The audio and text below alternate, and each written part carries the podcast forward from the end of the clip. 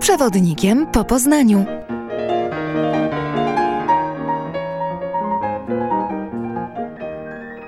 Dzień dobry, nazywam się Klabna Bogórska-Matys i zapraszam bardzo serdecznie e, na drugą część naszej audycji z przewodnikiem po Poznaniu. Państwa i moim gościem jest pan Tomasz Łuczewski, przewodnik po Poznaniu. Dzień dobry. Dzień dobry. Zgodnie z e, wcześniej złożoną obietnicą zapraszamy Państwa bardzo serdecznie na spacer, spacer po Poznaniu. A na ten spacer zabierze nas oczywiście pan Tomasz Łuczewski. Drogę Paderewskiego po poznańskich ulicach poznaliśmy w poprzednim odcinku. Zatem, co było nazajutrz, następnego dnia? Pójdźmy dziwną drogą. Zacznijmy od Starego Zoo. Bo tam spotykają się Niemcy. I oni idą wielką manifestacją proniemiecką, antypolską, ruszają w stronę bazaru. Idą świętym Marcinem. Święty Marcin wtedy ustrojony wieloma flagami, nie tylko biało-czerwonymi, również angielskimi, francuskimi, ponieważ w Poznaniu była również misja wojskowa krajów, które wygrały I wojnę światową. Zatem miasto pięknie przystrojone. Idą Niemcy ze swoimi flagami, zrywają polskie flagi. Idąc przez święty Marcin, padną pierwsze strzały. Pierwsze strzały najprawdopodobniej padają między godziną 16 a 17. Jestem ostrożny tutaj w ferowaniu dokładnej godziny. I padają one mniej więcej w okolicach zamku. Wtedy cesarskiego zamku. Nie naszego pałacu kultury, ale niemieckiego zamku cesarskiego. Po tych pierwszych strzałach podchodzimy w lewo i idziemy do Teatru Polskiego. Przed Teatrem Polskim stał budynek policji niemieckiej. Tam padną również strzały, ale to już będą Polacy, którzy przyjdą od strony bazaru i zaczną walczyć z tymi policjantami znajdującymi się w tym budynku. Na rogu dzisiejszej ulicy Ratajczaka, a wtedy rycerskiej, i 3 maja, i 27 grudnia zginie pierwszy, nie do końca pierwszy, ale tak w naszej pamięci utrwalony Franciszek Ratajczak.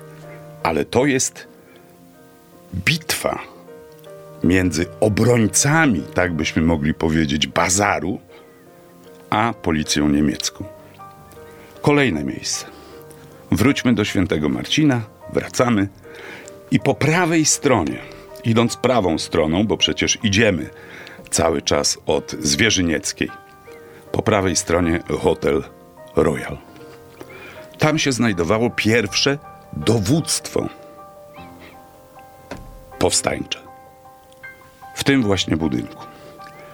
Idźmy dalej. Idziemy cały czas świętym Marcinem.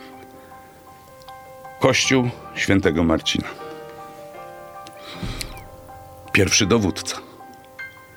Pierwszy dowódca, Taczak, znalazł się w Poznaniu w ten oto sposób, że został zaproszony przez swojego brata na święta Bożego Narodzenia, a brat a brat był księdzem, ale zarazem członkiem Naczelnej Rady Ludowej. W związku z tym, że Taczak jest właściwie o najwyższym stopniu wojskowym, żołnierzem znajdującym się w Poznaniu, zostaje pierwszym dowódcą. Po śmierci wrócił do nas. Dzisiaj możemy go odwiedzić na cmentarzu na wzgórzu świętego Wojciecha. Chciał zawsze być pochowany w Poznaniu. Jest pochowany. Idźmy dalej. Skręcamy w lewo do Wilhelmplatz, czyli do Placu Wolności. Mamy bazar. No, nie można nie opowiedzieć historii powstania, pomijając bazar. Zatem musimy się przed nim znaleźć. Między innymi po to, żeby pokazać to okno, z którego padło to tak ważne dla naszych wydarzeń przemówienie Paderewskiego. Jak również ten balkon, który utrwalił się w naszej pamięci, jako ten, z którego podobno mówił.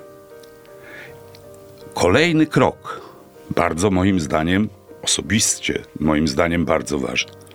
Muzeum.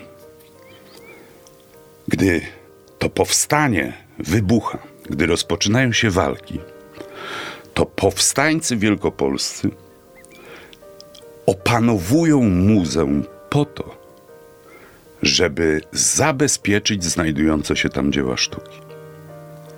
Zatem nie tylko myślenie o wolności nas, Polaków, o przyłączeniu Wielkopolski do Polski, ale również, co jest moim zdaniem, mówi wszystko na temat tych powstańców zabezpieczenie dzieł, dzieł sztuki. Zatem muzeum. Trzeba pamiętać, mówimy o tym starym budynku muzeum, trzeba pamiętać, że to wybudowali nam Niemcy jako, mu, jako muzeum, które miało pokazywać ich bytność na tych terenach przez ostatnich, ich zdaniem, lat tysiąc. Zresztą takich miejsc, które miały podkreślać ten ich tysiącletni pobyt na tych ziemiach, jest w Poznaniu wiele. Cała dzielnica cesarska. Taki zamysł był, żeby wziąć i pokazać, że kultura niemiecka jest na tych ziemiach od tysiąca lat. I teraz pójdźmy w takie dwa mało typowe miejsca. Może jeszcze inaczej. Pójdziemy w trzy. Dobrze. Idźmy najpierw na Młyńską. Więzienie, sąd. Nas interesuje więzienie, ponieważ w więzieniu znajdowała się broń. Zatem było skąd ją brać. I opanowano to więzienie. Opanowano więzienie, zabrano stamtąd broń, było można kolejne rzesze powstańców uzbroić. Wyjdźmy na Solną. Przeszliśmy Młyńską, idziemy na Solną, skręcamy w prawo. Gdy dojdziemy do rogu Garbar, spojrzymy na wprost na drugą stronę ulicy Garbar jest wielki czerwony gmach. Z podcieniami, bardzo charakterystyczny dla tego miejsca. To jest szkoła podstawowa numer 40. To jest szkoła, którą Niemcy wybudowali w 1917 roku. Zatem rok przed wybuchem powstania. Budynek jest od razu budynkiem szkolnym. Taki był, takie było jego przeznaczenie. Gdy wybucha powstanie, to w tym budynku powstaje pierwszy szpital powstańczy. Ważną rzeczą, czy ważną informacją jest i to, że w tym szpitalu leczono z obrażeń zarówno Polaków, jak i Niemców. I taka ciekawostka.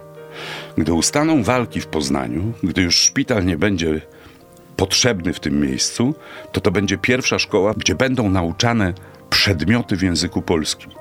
Bo przecież musimy pamiętać, że do tego momentu były wszystkie przedmioty wykładane w języku niemieckim. Bunt Dzieci Wrzesińskich to bunt przeciwko wprowadzeniu ostatniego przedmiotu nauczanego w języku polskim i zmiana tego na język niemiecki. I tym przedmiotem była religia, ale tylko w szkołach powszechnych, bo już w szkołach średnich religia również była wykładana w języku niemieckim. Ale nie przechodząc na drugą stronę ulicy, gdy spojrzymy w prawo, stoi taki dziwny, czerwony, ceglany budynek. Lekko wycofany, i on był jednym z pięciu budynków poznańskiego arsenału. Arsenału niemieckiego. Skoro arsenał, to broń.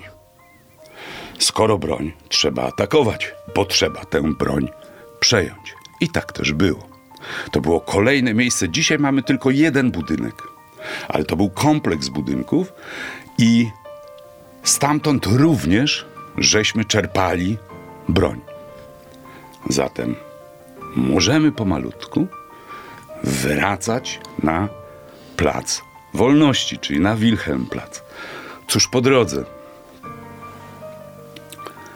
Proszę pamiętać, że po drodze mamy muzeum na samym rynku, na, w centralnej jego części mamy Muzeum Powstania Wielkopolskiego. Powiem swoje prywatne zdanie. Kiedyś było tam kiepsko, a przeciągu ostatnich 15 lat, kroczek po kroczku, kroczek po kroczku, kroczek po kroczku, i mogę śmiało powiedzieć, dzisiaj jest to bardzo interesujące. Warto. Skoro jesteśmy na rynku, to idziemy jaką ulicą? Paderewskiego, mhm. czyli nową, bo tak się ona przecież nazywała.